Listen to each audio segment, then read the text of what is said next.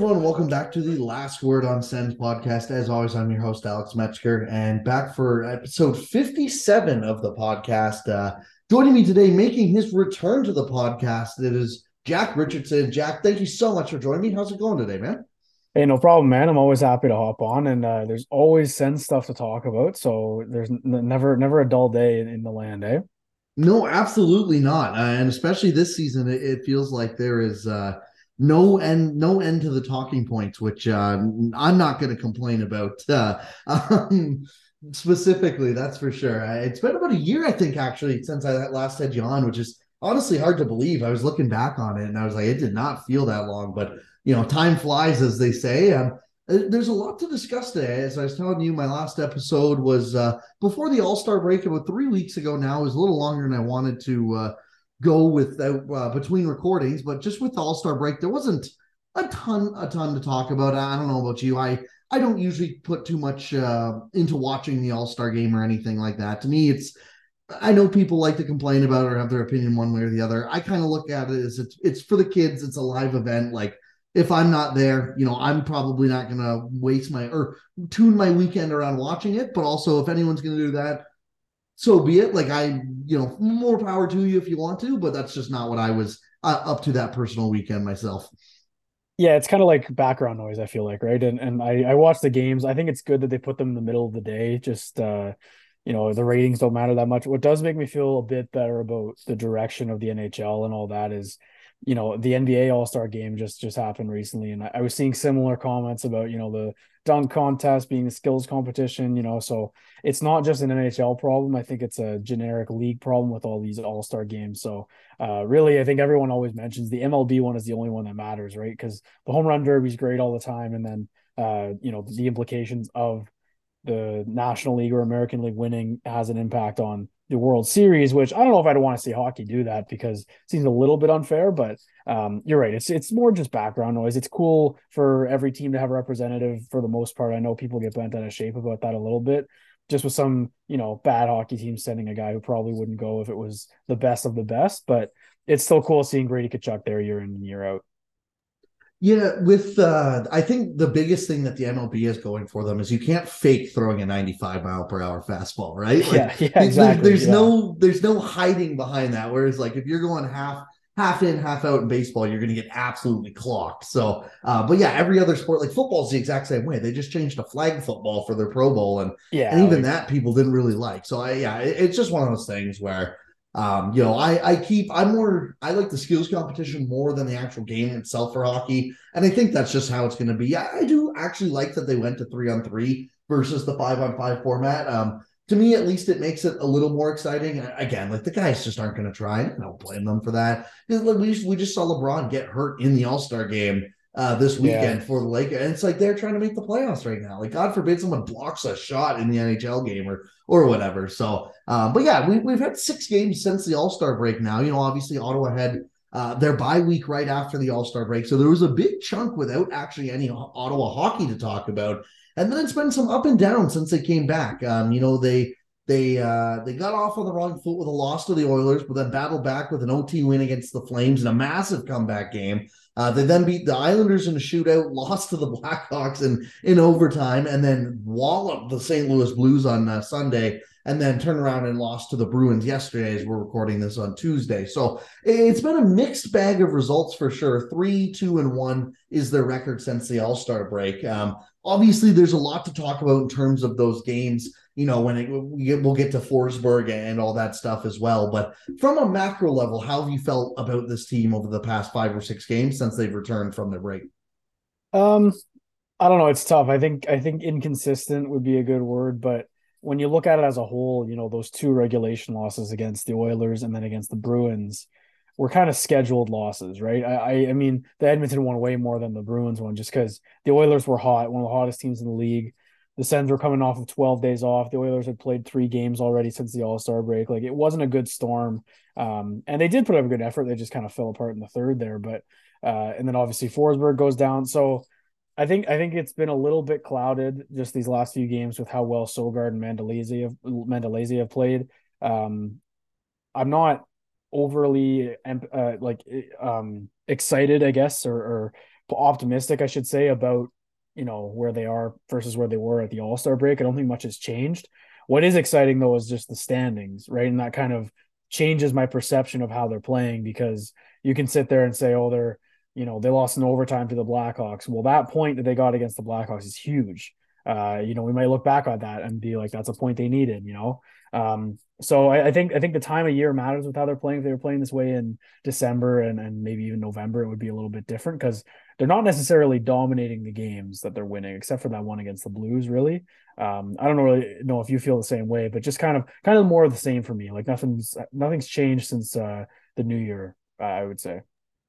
Yeah, it's been for me a trend all year where this team feels so inconsistent. I think is the best way to put it in terms of they go stretches even within games but especially across multiple games, I find where they look like this team that I thought they might be this high offense, like dominating possession kind of team where they it looks like they they can't be stopped for either a period at a time or a couple games at a time. And then you get like just random periods of and spurts like that 10 minutes against Chicago where they they let up two or three goals right in the third period and and blow a lead to the worst place team in the NHL and, and you know those games happen. It, it's frustrating as hell but I mean, the Toronto Maple Leafs just lost the Chicago Blackhawks the other night as well, True. like fresh off a Ryan O'Reilly trade. And, and and again, that's not an excuse necessarily for Ottawa. Like you still need to pick up those points here and there, but you know, it, it's not just a scheduled win. But yeah, when it comes to the two regular losses that they are regular regulation, sorry, losses that they've had, um, I'm kind of with you in terms of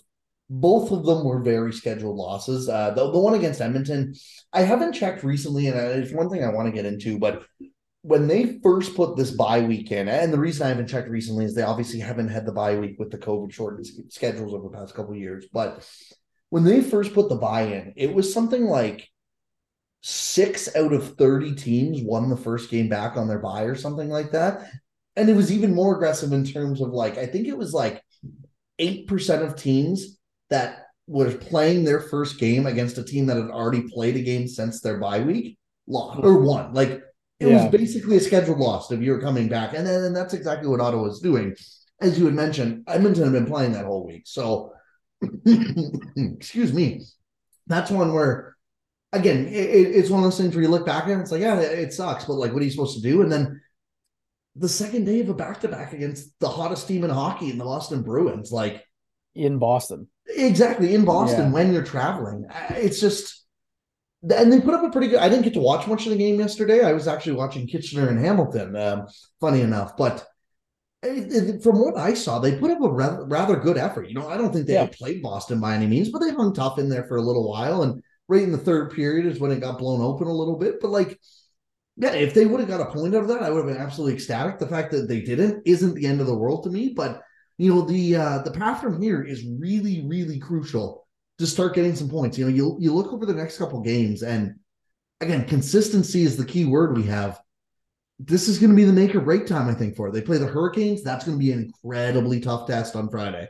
The Hurricanes are a damn good team, but then you go Canadiens, Red Wings, Red Wings, Rangers, Blue Jackets, Blackhawks. So you have the Hurricanes who are a damn good team. You have the Canadiens, who you need to beat, and then you have the Red Wings who you're battling with right in the standings either team takes four points one way or the other there, that is a massive switch in what the playoff uh, structure looks like or the race for the playoffs. And then the Blue Jackets and Blackhawks, again, are rebuilding teams that you need to take points off of. And the Rangers will be a, a, tough out as well. But um, yeah, just over the past couple games, like I, I, kind of agree with you where I, I just I don't feel passionately one way or the other. If if that's a if you know what I mean. Like I don't I'm not super negative on this team either. I, I think yeah. there is pieces still there and and there's bright spots, but yeah, like it, it's kind of hard to to be super all invested right now in terms of this season.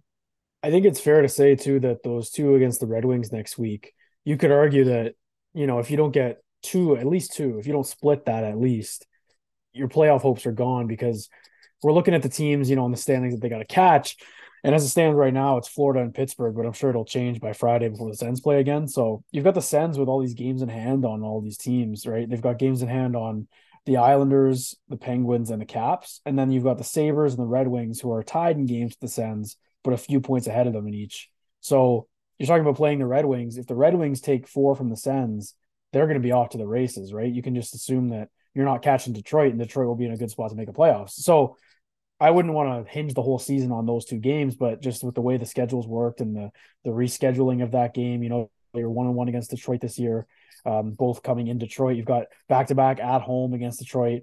However, it's going to be four games in five days here after a bit of a break um, coming up. Right, they they don't play for three days and then they're in Carolina. So I I don't know if I want to use that last Red Wings game and be like, oh, it's four and five nights because event like they're going to play a lot of games because they have games in hand on absolutely everyone they're trying to catch. So it's tough. It's tough. I, I do think that two two is necessary in that um back to back. But you were right. You're right about the the games after that against Chicago, Columbus, and the Rangers. Like these are just points they need to get one way or the other. And I mean, they're playing Mon- so so they what's that? So it's seven games, and they've got Carolina, Montreal, Detroit, Detroit, Columbus, Chicago, and New York, or in some kind of order. Three of those are you have to win against Montreal, Chicago, and Columbus. No questions asked. Absolutely have to get six points out of those.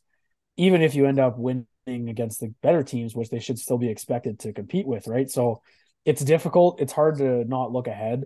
Um, but it's fun. It's fun to be able to do this at this time of the year, which is why I'm not, you know, down on them for only being three, two, and one after the break, because all things considered, I think that's pretty good. Yeah, and it, it's nice that it's a change where you know, as silly as uh, silly is not the right word, but as funny as it can be to watch, you know, scoreboard watching for six different teams because that's who's all still in this giant mix of wildcard teams. It is nice to at least actually be in that race, even if it's, you know, yeah, it's not super likely the Ottawa Senators are are going to make the playoffs. Like the, the math is just going to tell you that with how many teams they have to jump.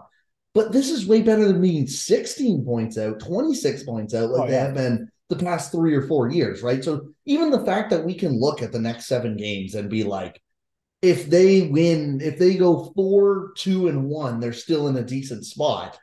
Like that's just such a nice feeling versus years past, right? Yeah. And again, it's been a tough road to get here in terms of how high the expectations were to start the year, the ups and downs that have gone on. But those downs at the early year is exactly why. Like I had someone point out after the Blackhawks game, and like people were freaking out, rightfully so. Again, like that's a team you you know if you're trying to make playoffs and and use these games in hand to your advantage, you need to start beating those teams. But someone had pointed out, like, well, they had won five of six heading into the All Star break, and and you know are now two one and one coming out of the All Star break. Like, there's definitely worse things to um have happened, and I totally agree with that. But the problem I have is they need to keep going on these runs because they had seven games in a row to start the season, or not to start, but 10 games into the season where they took no points, hmm. zero points. So you need multiple games of these seven game stretches where you're not just going 500 because that's not good enough. You need to be going 750 or so. And again, like there's going to be some nights where you need to beat some tough opponents, but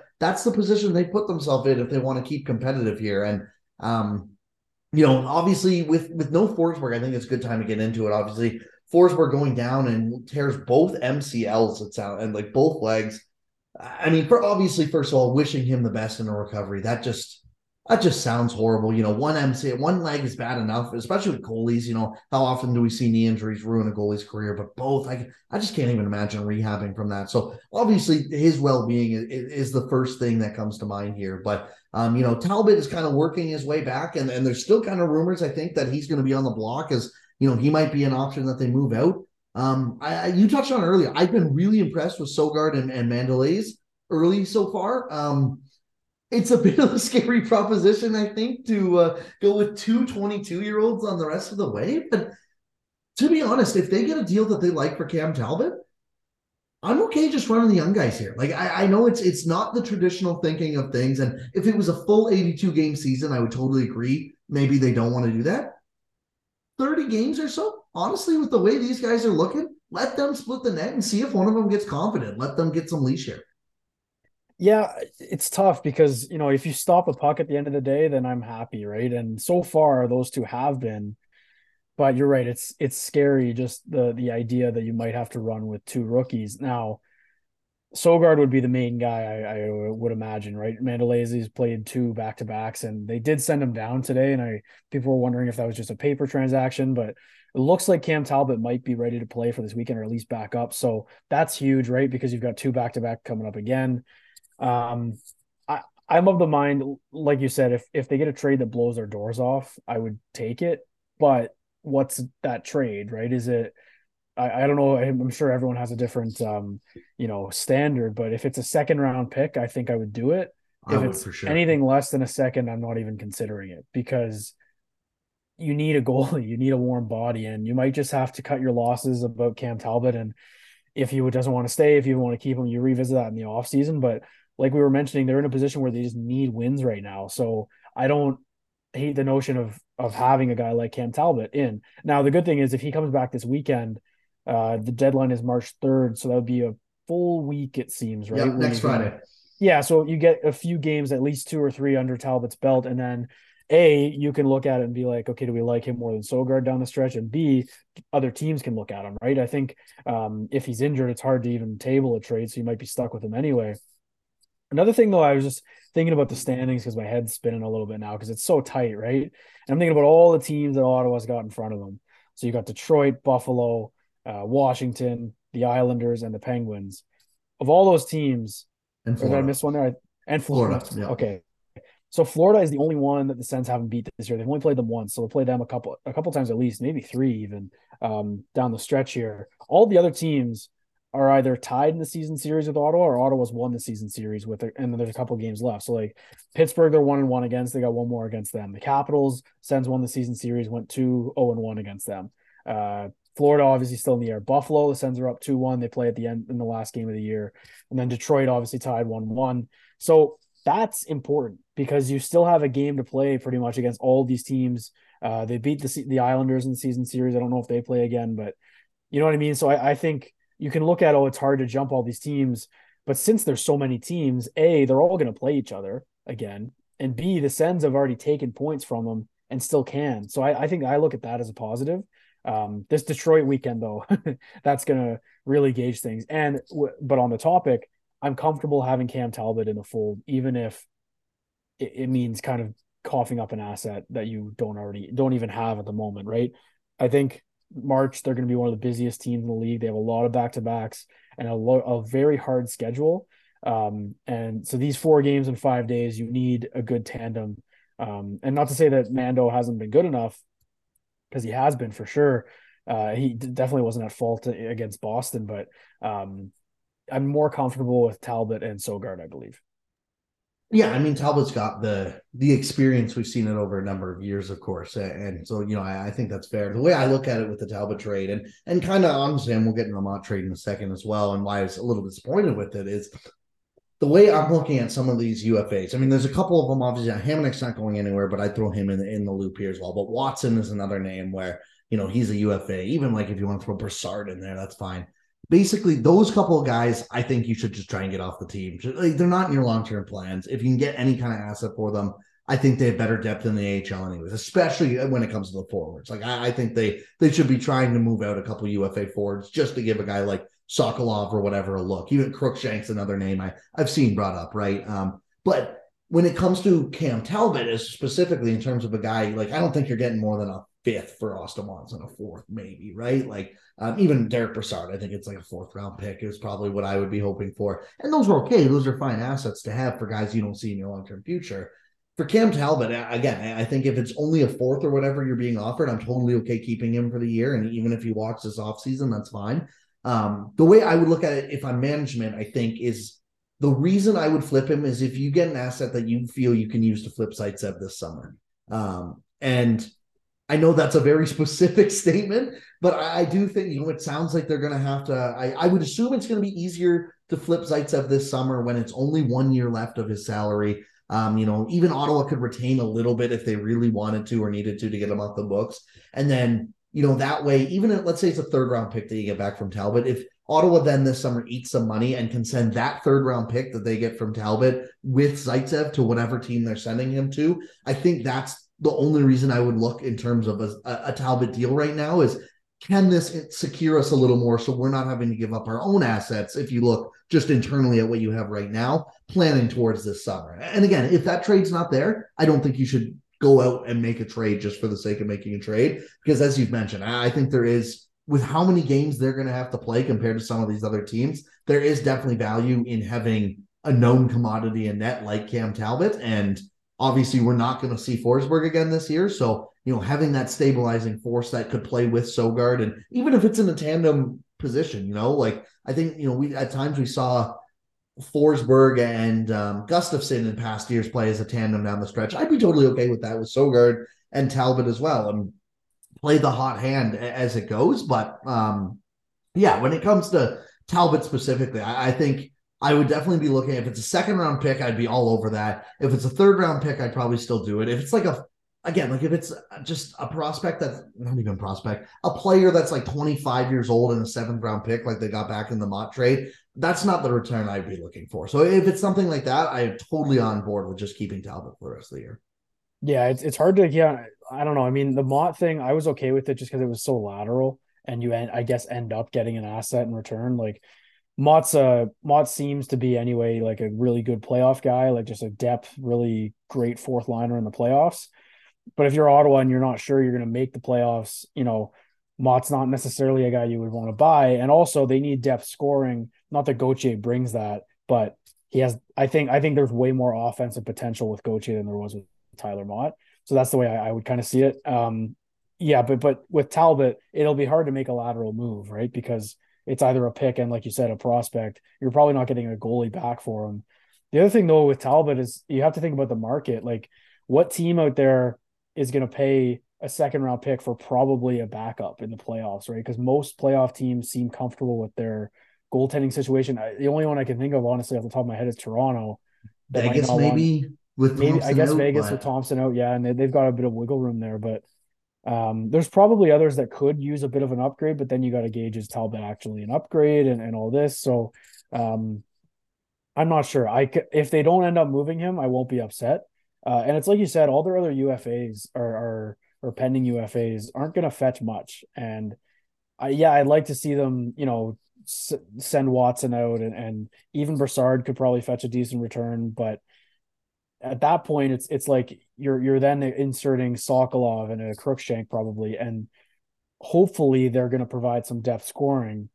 But while they would yeah they they they have the potential to provide more of that depth scoring I don't want to rely on three rookies who have never really played NHL games to do that scoring for me if that makes sense right? If if if I'm if I'm trading Austin Watson I'm looking to bring in someone who can produce offense at the NHL level and who has done it and might just be a fourth liner. And that's that's what the Sens need right now. They need more depth on that fourth line. Austin Watson had 10 goals last year, and he's got two this year. So he's obviously he's dropped off a lot offensively. That te- those 10 goals go a long way from a fourth liner.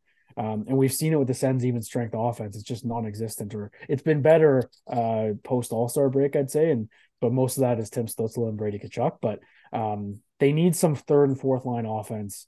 Uh, and, and I'm not sure that any of their UFAs trading them will make that difference this season. It's kind of maybe a summer uh, thing that you address. Yeah, I definitely agree. I think it is a summer thing that you address in terms of, especially a, a long term fix. Um, you know, that's why I, I kind of on the way of I'd rather just trade them out just to see if anything new works at this point. Like it's yeah. to, to me, it, it's almost more.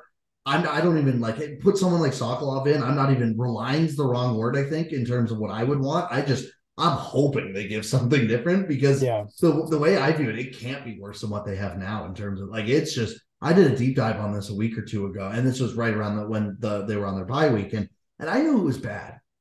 I didn't realize how bad it was. Like they they had like five guys, maybe it was four it, between Kastelic, Parker Kelly, Dylan Gambrell, and Austin Watson. They had four guys who were all on pace for 10 or less points over 82 games played, and yeah. all of them actually had 35 or more games played. Like, yeah, it's not gonna cut it. No, it, it's just not right. And, and so, yeah. and again, like I, and even like Tyler Motte, he was close enough on that range as well, where it's like I don't mind the the Motte move in a vacuum. I definitely don't mind. I don't think it, I don't I don't think you can call the Motte move a bad one. That's for sure. No, I, I don't like. It wasn't. Yeah, I it was I, underwhelming. I back and forth. Because un- on one hand, I like the Gauthier thing in terms of anyone new is definitely just a better a better yeah. thing to have. Yeah. On the other hand, I, I, go, would I rather have a mid round pick and, and again try to give someone internally? I don't know. I, I struggle with that personally. The, the thing is, like, based on how Motte started the year. So he was a late signing in the summer, had a great preseason beside Pinto and Joseph. We're like, okay, this is gonna be a great third line. All the depth is there. And then I think Norris's injury bumping Pinto up for, you know, and then Brassard going up, like that whole thing disrupted everything more than I think people give credit for.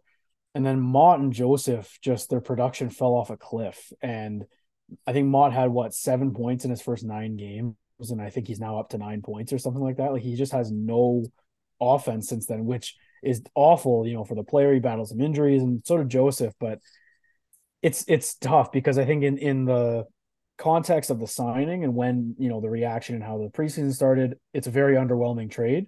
Um, but when you think about how he's produced this season, you have to move on from that and just get whatever you can. And in a way, it's it's a plus. They got a team controlled player who is an NHL guy um, and an asset, even though it's a, a late pick. But uh, I, I don't I don't think it's I think what we, what you said is right. It's not bad, but it's not not good. It's just it literally just uh, like a swap. It's it's yeah, exactly, and like there's nothing wrong with that inherently, and yeah, it's just one of those things where and I don't again like I don't think you should feel if you're feeling insanely passionate about this move one way or the other, you're probably overvaluing what these moves actually mean to a team in the long term. And, and you know, like I just think it's one of those things where it depends how you view the opportunity cost of like who you would rather see in versus a guy like Gauthier. And again, like I am happy that they in like there's a world where they just went out and got a different 28 year old UFA or something like that, or or a guy who's not very good but is signed for two more years or something like that. And it's like at least with Gauthier, he's an RFA. Yeah, you have his team rights. He's not going to cost much, so you can probably just sign him to a one year deal. And and if things don't work out again next year, you're probably in the same boat where you're either going to flip him on the deadline for something small else, or you're just going to let him walk next summer. And either one of those are very whatever options if it doesn't work out, right? And yeah, Obviously, you have the higher end of that where maybe he becomes an effective fourth liner for the Ottawa Senators. He becomes their just staple 11th forward in this lineup or whatever for two or three years. And yeah, Tyler Motte just wasn't going to be that. And, you know, I, I know I, I, liked Motte's game and even I thought some of his scoring drought was a little unlucky, but at the end of the day, I didn't see a fit for his contract, like his next contract, right? Like I think there's, you know, it gets to Ottawa's quietly getting to the top of the cap here, like with all yeah. the guys they paid in their top six, and rightfully so. Like I wouldn't change any of those top six contracts. And you know, if they really want to go get an actual right-handed defenseman, whether that be this trade deadline or next summer, that's going to cost you know a couple million bucks. Let's say four million dollars at the very least.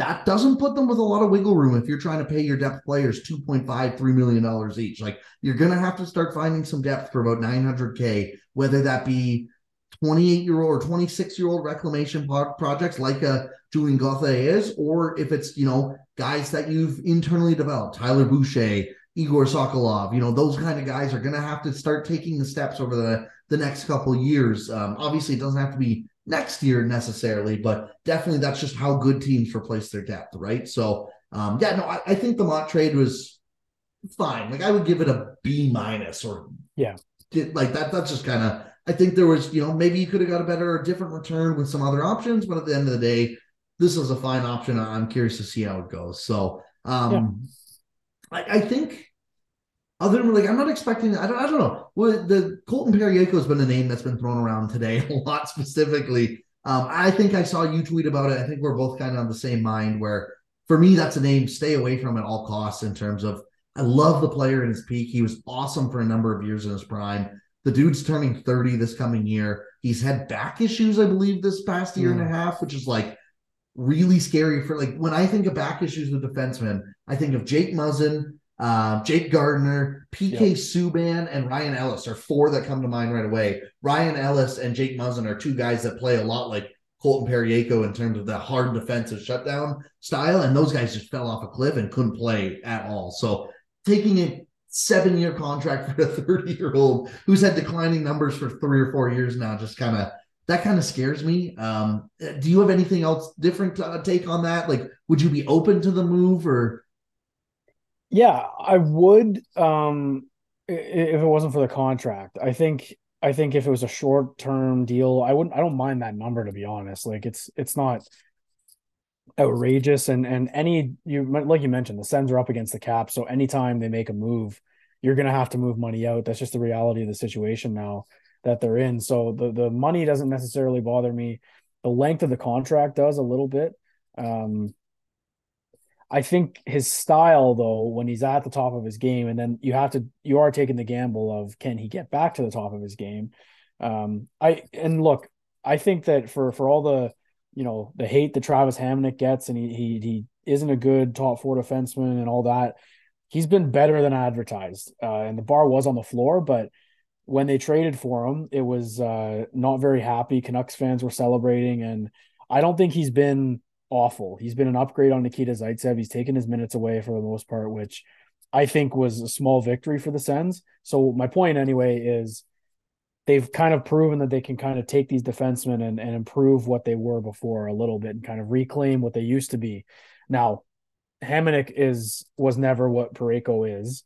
Um, and kind of vice versa, right? So I, I would I would say that if the Sens can even get a little bit of what Colton Parayko was in that 2019 playoff run, where the Blues ended up winning the cup. That's a win for the Sens. Now, there are other options out there, and Pierre Dorion has clearly checked in on all of them because the Sens have been linked to like seven different defensemen throughout the course of this season to the point where I'm I'm I just I'm not I'm, I almost don't want to talk about the potential of a guy being on the Sens because they've inquired about absolutely everyone. Um, which they should do, and I would imagine most teams do anyway that are looking for an upgrade at a position. But it's, it's just, strange thing, right? It's like, strange that we keep hearing about it, and it's almost like you know the send you know every every NHL team leaks information or players leak information to agents to, I think, to see what fans think, and I don't think people think about that enough, but. I genuinely do believe that the Sens do it a lot just to see fan reaction. Um, and to be honest, the one for Parayko is not good uh, overall. But if they traded for him, I wouldn't be totally against it. I think he's a better option than a guy like Tyler Myers. Um, I think he's better than uh, I wouldn't say better than Sean Walker or Matt Roy in, in uh, LA, but there is something to be said about them needing to add a bit of size to the back end. Uh, they are a rather small blue line, I would say you know, Nick Holden's probably their biggest defenseman, but he's not a physical defenseman for, the most part, right? So, um, if it's it's a lot of ifs, and I didn't really see much of Parayko in that St. Louis game because, frankly, the whole team looked bad. The entire Blues team is just absolutely awful this year, stats wise. Like Ryan O'Reilly is still a great player, but he was he's had a, having an awful year in terms of stats. So, I don't want to read too much into that. However, the decline is a little bit concerning. So, to answer the question, the long the the short answer is I would be okay with him on the team, but there would have to be more involved. Like, I don't know if you can pay full price and just send a guy like JBD over to St. Louis and just do a one for one. Like, there's got to be something involved with the money. Um, I doubt St. Louis would, would retain because it's so so long, but uh, something something else would have to be involved. I think on St. Louis's end for me to be happy with it, uh, especially considering he's old and he's thirty. But again, if Dorion ends up pulling the trigger on this trade around the deadline, um, it'll be a strange one to say the least. Yeah, there's so many factors that go into it, right? In terms of like at this point, I think if you're St. Louis, I think there's an argument to be made that you should be willing to give Parayko up for almost nothing if a team's eating his entire contract. As weird as that sounds, because he's been such a useful defenseman, the opportunity cost of having that almost seven million dollars free for the next seven years, as obviously St. Louis goes into a bit of a retool here, is so valuable. Um, now, obviously, this is the NHL. I don't. They're not going to start their negotiations by saying that, and they would definitely be looking for an asset. So, yeah, what that asset is would be very curious. Uh, I think the other thing I wonder with a deal like this that comes to mind is what um, how the player feels as well. Like I'm sure Parayko wants to play. NHL players obviously want to play. I kind of wonder with a trade like like if a trade like this were to happen how many securities would be needed in terms of the what it keeps coming to mind for me is like if a team were to make this trade, if I if I'm the team acquiring him anyways, I would almost have to have something in writing that says like, okay, if these results keep going downhill for two or three more years, you're just getting tossed on LTIR. Like whether you you like it or not, we're finding that back injury and we're putting you on LTIR. And I know that sounds sketchy or whatever, but we've seen teams do it. You know, whether it's that open or not. Um, you know, we, we've seen teams do it, and I definitely agree with you know, this this the blue line could use some more size, and and that's kind of where I, I worry about, you know, like uh, even with the Travis Hamonic thing, I, I, agree the results have been much better than expected, and just even underlying numbers have been better. But part of me wonders how aggressively much that has been just Jake Sanderson really propping him up. And, and as weird as that sounds, because you know Hamonic's uh, at the end of last year, Hamonic's numbers weren't great either, and then he, he pairs with Sanderson and. Sanderson away from Hamonic still gets better. Hamonic away from Sanderson gets much, much worse. So, um, you know, that that's one of the things where, yeah, we're, we're naming some of these contracts. It's like, I wouldn't touch any of these with a six foot pole. So um, a name that I'd be curious if they wanted to look at a more veteran guy, 30, he's 30 years old, six foot five. It's Scott Mayfield out of the New York Islanders. Um, UFA, right? This yep, summer? UFA. Yep. So he's got one year left at, or sorry, this is his final year at 1.45. Um, some people might ask why the Islanders would be selling after they just picked up Bo Horvat, but uh, Mathew Barzal is out indefinitely. So it's not a given that they are going to fully keep going pushing all in for this year. I would probably lean that Lou probably would, but he's another name. I don't think they're going to be able to re-sign him. So maybe he's a name you circle back in the summer. Even I pulled up Evolving Hockey's contract prediction, and this unfortunately doesn't include this year. So I'll have to circle back, obviously, at the end of this year when they update their model to see. But as of last year as a UFA, they had his predicted cap hit at about $4.5 million at about four years. So takes him yeah. until he's 34 years old at the four to 4.5 range. The, the Zub, a, the Zub contract, essentially. Exactly, right? Yeah, yeah. Uh, same thing. And it's a little pricey maybe for a 30 year old, especially because Mayfield is more played a bottom pair role from what I've understood in, in, in New York. But like that's a type of guy, if you're going to go for size and experience and all this, I'd rather target like a Scott Mayfield type that I know has at least had decent underlying numbers and I think could plug in well versus, yeah, even someone like Parayko, where again, the four to seven years doesn't seem like much of a difference, but those three years can be a huge difference when it comes to either getting off of the contract if you need to, or even just eating it in the in, in the short to long term as well. So, um, you know, that's just one name I I'd kind of had my eyes on. It's not someone I've heard them linked to or anything. And and honestly, at the end of the day, as you said, like GMs call each other all the time. It, it oh, yeah. shouldn't be news as much that like teams are interested. Of course, every team should be interested in Connor McDavid. That means they're yeah. doesn't mean they're getting Connor McDavid, right? Yeah. But yeah. if I was a GM, I call the I call Ken Holland every day and be like, "Yeah, you think of moving him yet? You think of moving him yet?" Even if I get hung up on. So um, it, it is one of those things where I, I do think it's going to be a ton of chatter between this week and next Friday. I honestly still feel like the most likely outcome is that they don't make a move at the deadline for a big right-handed defense. I think I, I, just feel like that's a summer move. I think they get off Zaitsev in the summer, and then once they know what the cap situation looks like, that's where they shift, and that's when they try and find someone, whether that be trade or free agency. I think they might get off Zaitsev this deadline and then mm-hmm. do that in the summer. Um, I mean, I hope. I don't know. I, I, I and it's it's honestly become now more for me this season, which is which is honestly a testament to Nikita Zaitsev because again, this all this all goes without saying. I can't imagine the psychological element for a player like that. You get sent down to the AHL, like he's not from Canada, like he's Russian, a foreign country, and and it just I can't imagine the you know the, the stress and all that, that that would be on a player. But anyway, for me, because of the way he's kind of come back and he hasn't been, he's really simplified his game. I think um, still a, a problem, not not a not a top six NHL defenseman, but he's really simplified his game so now the biggest problem is just the contract. Um, you know, I'm not. So my point is like you're not automatically getting better anymore by taking him off the roster. That was the case earlier. I don't believe that's the case anymore. It's just the cap hit, and they can't afford to pay him that money next season with DeBrincat, Pinto, Brannstrom, all needing new deals in the summer.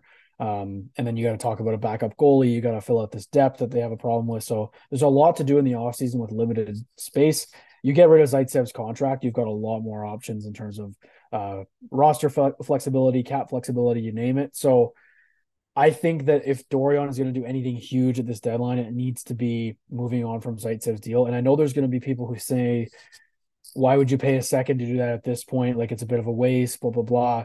Um, it's worth it. It's you're basically paying a second to pay Alex to DeBrincat, uh, which is the way I would look at it, because then all that money is basically just going to go to DeBrincat's next deal. you're upgrading his six million to eight and a half plus, then you're turning, you know, that's Zaitsev's four and a half cap hit is going to that. So Um, that's what I think will happen. But the other thing I'll, uh, you kind of have to consider too, like they have these UFAs, right? And they're not huge pieces, not bringing back a big return.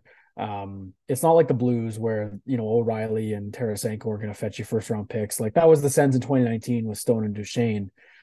This is different because a the Sens are in a playoff hunt, and essentially you keep winning, you have a good chance to make it, even though there's so many teams to pass. Like they're still in the hunt. Um, and B, every single playoff team, even some that don't make it, have UFAs that walk at the end of the year. And I can't remember the last time the Sens had an unrestricted free agent that they let go of the summer and just let walk. Uh, and it, it's not a fun experience. Obviously, it sucks for fans and everyone, but that's just the ideal or the the situation that the NHL is right now. It's the cap world, um, and you can't keep everyone because every player, mostly in their twenties, gets a raise after a contract. So letting a guy like Nick Holden out the door, or you know Travis Hamonic out the door, or Austin Watson, or even Tyler Motte before they traded him, would not have been the end of the world. Um, only guy I can think of would, would have been Connor Brown if they had kept him this year, and he's a UFA, and he was still on the team producing, contributing. That would be an interesting discussion if he didn't have an extension in place, but he doesn't, and all the UFAs aren't crazy assets. So I don't hate letting all of them walk and just revamping the team in the summer. Uh, I don't know if you feel the same way because I'd rather do that in the summer than post deadline because post deadline you still need to win games and whether you like it or not, like they're more likely to win hockey games with the current core they have than by inserting five different five new players into the lineup to learn new systems. I don't think people really appreciate how hard that can be for those five guys and the other players around them. Like it's it's tough to learn a new system right away. Um, so I don't hate hanging on to Hamonic and Holden uh, in that scenario. Yeah, I, I'm a mix of both. I definitely agree that a there's nothing wrong with if you and I mean they're not going to sell all five UFAs. We've never seen them do that. You know, even two years ago when they were had like guys like Mike Reilly and you know Erik Gudbranson and stuff that they could sell, they sold a few of them, but there were still four or five UFAs that they kept. Like Tyler Ennis is a noticeable one that I, that I remember a couple years ago they kept for the whole year and, and people thought he might go. And and you know, I remember I think it was the 20 2020 deadline, I want to say, where I think the Pageau deal happened, but other than that, it was just a little underwhelming in terms of what what all went on. And they're just never, as you said, they're never going to sell those UFAs. And yeah, I'm more than okay with letting a bunch of guys walk this summer that are, frankly, they're just not difference makers. And that's okay. So if you feel, yeah, like you can't get good return on them this deadline, you want to keep them, I'm totally fine with that. I would still say I'd rather try and move one or two spots open. Um, I think the blue line you can you can leave as it like I'm fine leaving Holden as your seventh and then reevaluating what you do this summer with them. If you want to just let them walk, that's totally okay. Um, yeah, like Austin Watson's the only one I would probably look to move just in terms of again, I get he's he seems like a great locker room guy, but let's be honest, he's not bringing much on the ice. I think you could get an upgraded return on what he has brought on the ice just because the whole playoff mentality or whatever, where he blocks a lot of shots, he fights all the time, right? Like there's going to be people looking for that quote unquote toughness and grit. You know, you can argue whether Watson brings that appropriately when he loses every fight he's in, but it's only like, and it doesn't have to be just Watson. I, I just think moving maybe one more piece out of that bottom six to allow a guy come up post deadline. Because then, as you said, you're not moving in five guys to learn a system, but you can move in one or two here or there and get them some NHL experience, right? But I, I definitely agree with you where I think at times people make too big of a deal of losing UFAs. Um, yeah, obviously, if you're a team that is not a playoff team, you're not going to be wanting to lose a caliber of UFA like Tarasenko or someone like that, which is exactly why the Blues are selling, and that makes sense to me. But yeah, the Ottawa Senators have not had a Ryan O'Reilly type UFA in in a number of years, so it, it's it, it's two very different situations with with the guys they're selling. And when it comes to Zaitsev, I think um, it's obviously hard to know what future markets are going to be for him. I think the only reason they don't do a deal, if they are weird to avoid a deal this deadline for him, is if they think the cost is significantly lower this summer, whether that makes sense or not. You know, I find NHL teams have tunnel vision for whatever reason, where a year and 20 games is a two years to most teams, but if you get to the summer and only give them for that year, the cost suddenly drops by so much because they think it's only that year. Um, and again, I don't know if that's actually a thing. That's just kind of what it seems like in terms of the cost. So I would say the only reason maybe I could see Dorion waiting to the summer to do the Zaitsev deal in terms of because they have they have to get the cap off before next season, one hundred percent. But I would say the only reason I see him waiting is maybe he goes.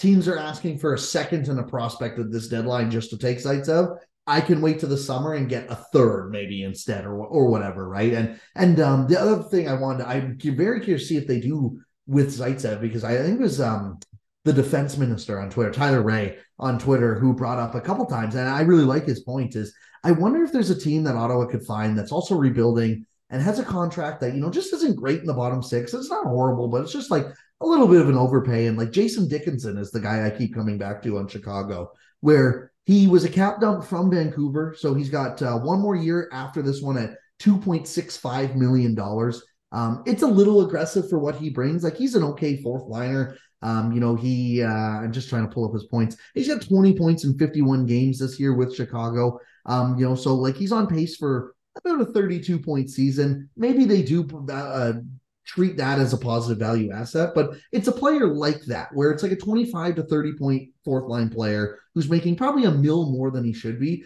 I wonder if there's any guy like that that they could convince the team we're taking back your bad money, quote unquote. You can take Zaitsev and we're still going to give you the asset of a second round pick, but then you're actually getting a depth player to upgrade on maybe one of their depth players, or your current bottom six as well. And again, Jason Dickinson's been the only name I really looked just because Chicago has so much space. Uh, San Jose had another name like that as well in um, Oskar Lindblom, who they signed. I think he's at $3 million, same kind of thing, just kind of underwhelmed this year.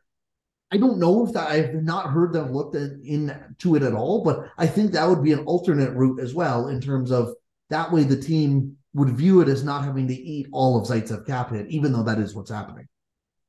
Yeah, that would be uh I I mean that would that would kind of hit two two birds with one stone, right? You would um, get out of Zaitsev, get some cap relief, and still, I mean, that Dickinson that, is expensive, but that'd be better than any guy in the bottom six right now, uh, including Joseph, I believe, right? I don't know if Joseph's on that pace, but I know he's missed a lot of games, but like that that would be huge. Um, I I I have given Pierre Dorion a lot of credit, and I've also given him a lot of flack because he's deserved it. Right, he's been the GM for about seven years now, so there's going to be the fair share of both. And uh, I don't know if he would make that kind of trade based on what we've seen. I don't know if he would get that creative, um, but it would it would be nice. It would be nice. You're right. I think there's a lot of other teams probably that have that kind of situation. The only thing is, I think Zaitsev has a modified no trade or a full no trade or something crazy um, just a ridiculous contract. Uh, I think but, it's ten teams, if I'm not mistaken. But at this point, right. I I kind of wonder with Zaitsev if, like, I think he might waive to go almost anywhere. Maybe there's a couple occasions he's like absolutely not. Like, yeah. But I think I, I and maybe I'm completely off on this, but my kind of thought process on yeah, it's a ten team no trade list. I just looked it up. Okay. Um, my kind of thought process on it is there's only one year left on his deal. I think if you're Ottawa and he goes, no, I'm I'm going to give you ten teams I don't want to go to if you're Ottawa, you go, okay, that's fine. You're playing in Belleville all year. Yeah, year, yeah, yeah. Right. And I just can't imagine going to Chicago as a worse option for for Zaitsev than Belleville or whatever. So yeah. I, I'm less worried than I was definitely two years ago because I think that would have been a legitimate sticking point two years ago if they wanted to actually move him. But yeah, I think with one year left, it probably makes it easier. I would hope. Um, but that, that's just my thought too. I, and again, who knows? I don't have any inside info on it. I would just if I'm Ottawa, that is what my thought process would be. Would be like, listen, we don't want to use the threat of Belleville, but we will if we have to for an full 82 game season. Yeah, that's fair. And, and for all we know, they might have had those discussions already. I mean, we know they were trying to move him at the deadline. We know they're still trying to move him. Or uh, sorry, no, at the deadline in the summer. We know they're still trying to move him.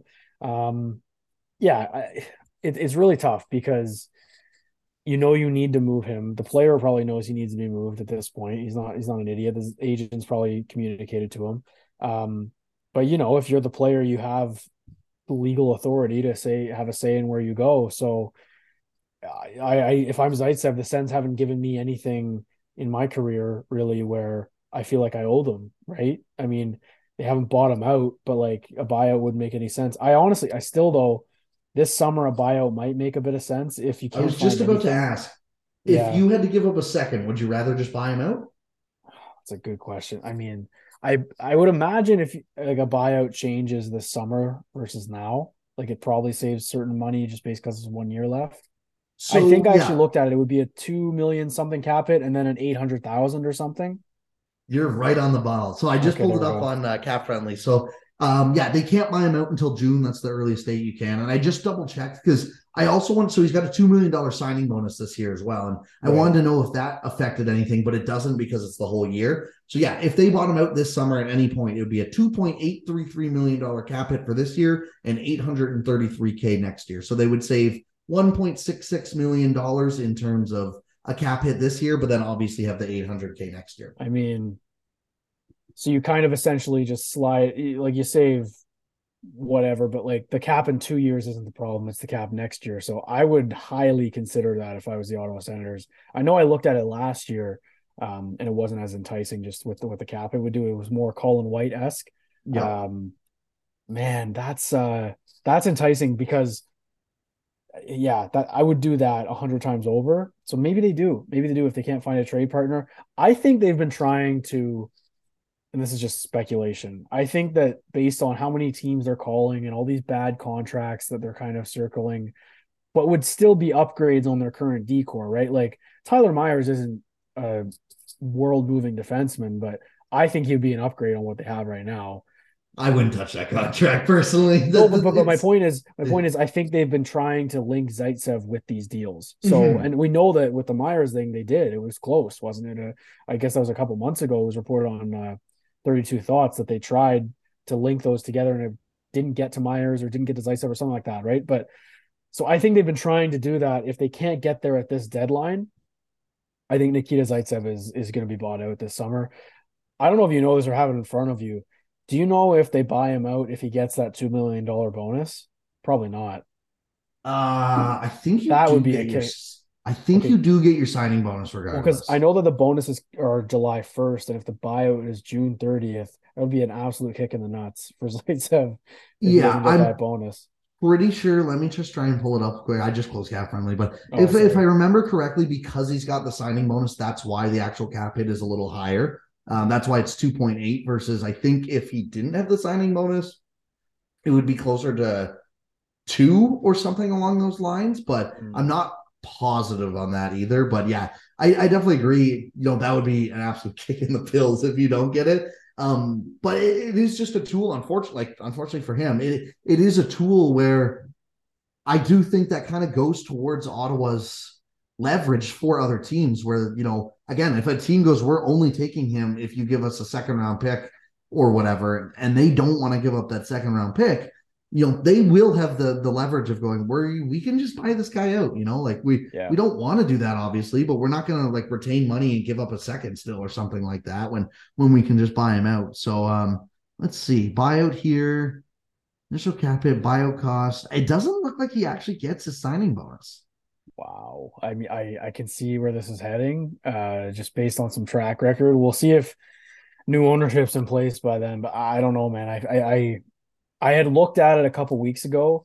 Um, obviously because I, I knew the numbers just off the top of my head there, but uh, I would imagine that now, given that they haven't been able to move him to this point, that will be um plan A. Okay, no, sorry, I read it wrong. You, you do get your signing bonus. Okay. Okay, Okay. so here, here's the breakdown. So the bio cost is technically 833k each year, but because he has that two two million dollar and the 833k come from an initial base salary of 2.5 million dollars, okay. but because he has the signing bonus of two million dollars, that gets thrown onto his earnings in the first year. So he would get 2.8 in the first year with that signing bonus, and then 833 the next year. So and that it- and that yeah. two point eight, just to be clear, the two point eight would count against the cap in the Yes. first year. That is also their cap hit the first year, and that is what exactly what Zaitsev would make that first year as well. So they would save 1.666 total, but they would still be paying him 2.8, including that $2 million signing bonus. okay. So if we get to that point in the summer, then it's you know if a team's asking you to retain fifty percent, like buying out makes way more sense. Uh, You know, Mhm. and, eight eight hundred k against the cap is league minimum. That's nothing.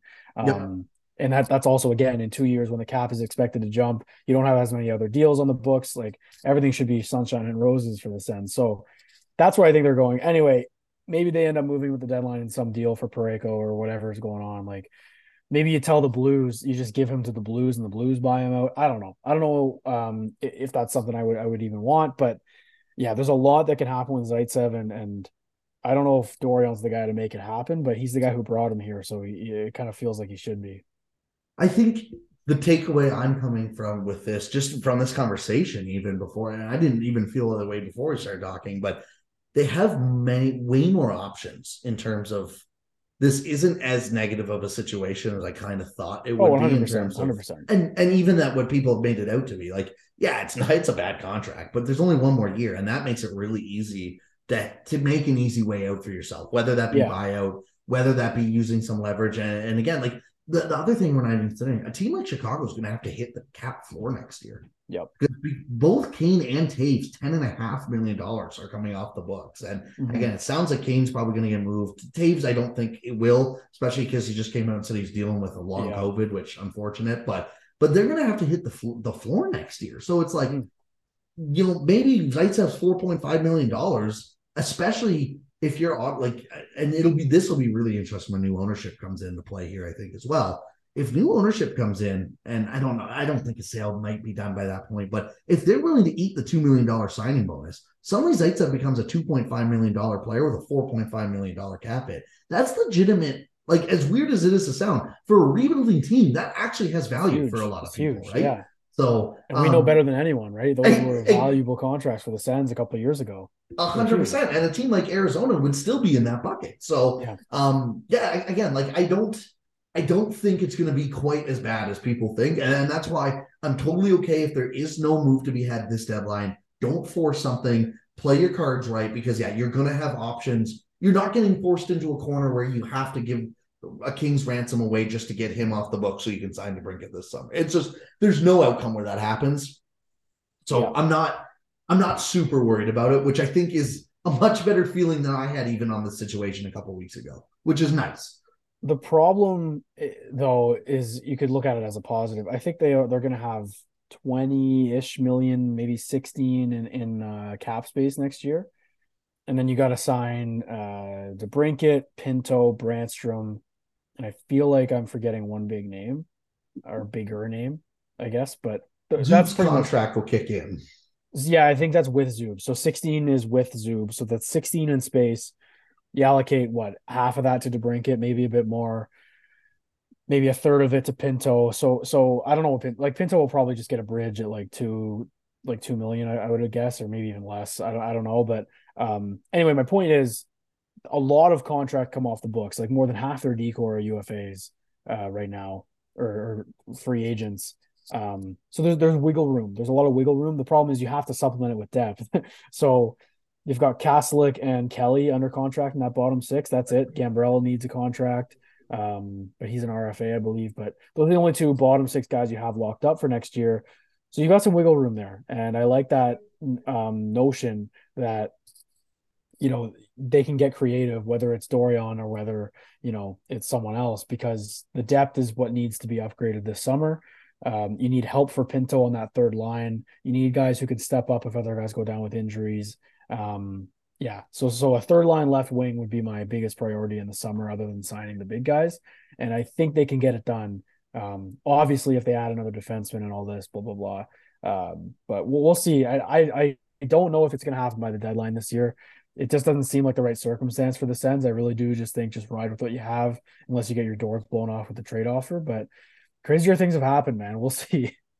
Yeah, and the other thing I think to keep in mind real quick before we wrap this up is every summer there's a couple guys that become available that you had no idea would ever become available, right? So and that's why like especially as you get like later Exactly right, right? And, yeah. and and that's why I think as and especially we see it later in the summer too, as teams start to really panic about their cap situation. So yeah, if I'm Ottawa, I I try not to panic and and yeah, you got to rehaul your depth next year, and I think that's something that they they will be able to do, and they'll have the cap space to do. But yeah, being patient is is going to be a key part of that, whether that's the Zaitsev move or or who they go and try and acquire next summer too, because the days of going to spend for the Claude Giroux type guys are over. Like they they need to be they need to be savvy with how they spend on their depth, and you know that's okay. There's nothing wrong with that, especially when you have as good of a top six as this team does. But um, yeah, it, it's going to be interesting to see how they kind of approach things this deadline and into the summer. But you know that that'll give us lots to talk about, obviously going forward. Uh, Jack, let's wrap things up. That was a really good uh, episode. Plug some stuff. Where can people find you and, and all your work?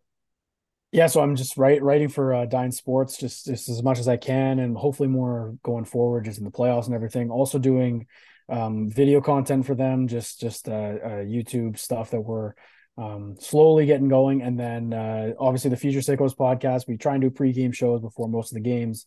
Um, and I, occasionally I'm I'm on the postcast for the Lockdown Senators a lot. So most of my stuff is linked through Twitter, um, and that, that's where everyone can find me.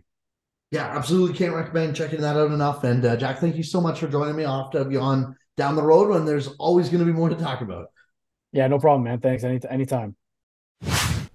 Huge thanks to Jack for joining me today. I hope everyone enjoyed as much as I did recording that. I think we really hit on some some good topics, and I'm excited to see what the Sens do as the uh, the trade deadline approaches here. So I'll keep it nice and short. Um, as always, you can find my work at lastwordonhockey.com. As I mentioned earlier in the podcast, I did a piece breaking down the Sens depth, and I'm hoping to get in a little more right. I know I've said that a couple times on this podcast, but it is a goal of mine, and you know I've been doing weekly predictions and rumors pieces that are always there too. I should tweet those out more, which you can follow me on Twitter at NHL Sens and stuff, and the show at Last Word on Sens dot or on Last Word on Sens uh, on Twitter. So. Um, and if you want to hear more of my voice, you can listen to my other podcast, the MNM Hockey Podcast, which is officially on the Last Word Radio Network, which super excited to get started. I'm, I think that you know there's big plans for this podcast as well. Uh, maybe with the same network, just a little hint going forward, but we'll see. Um, but yeah, thank you everyone so much for the support.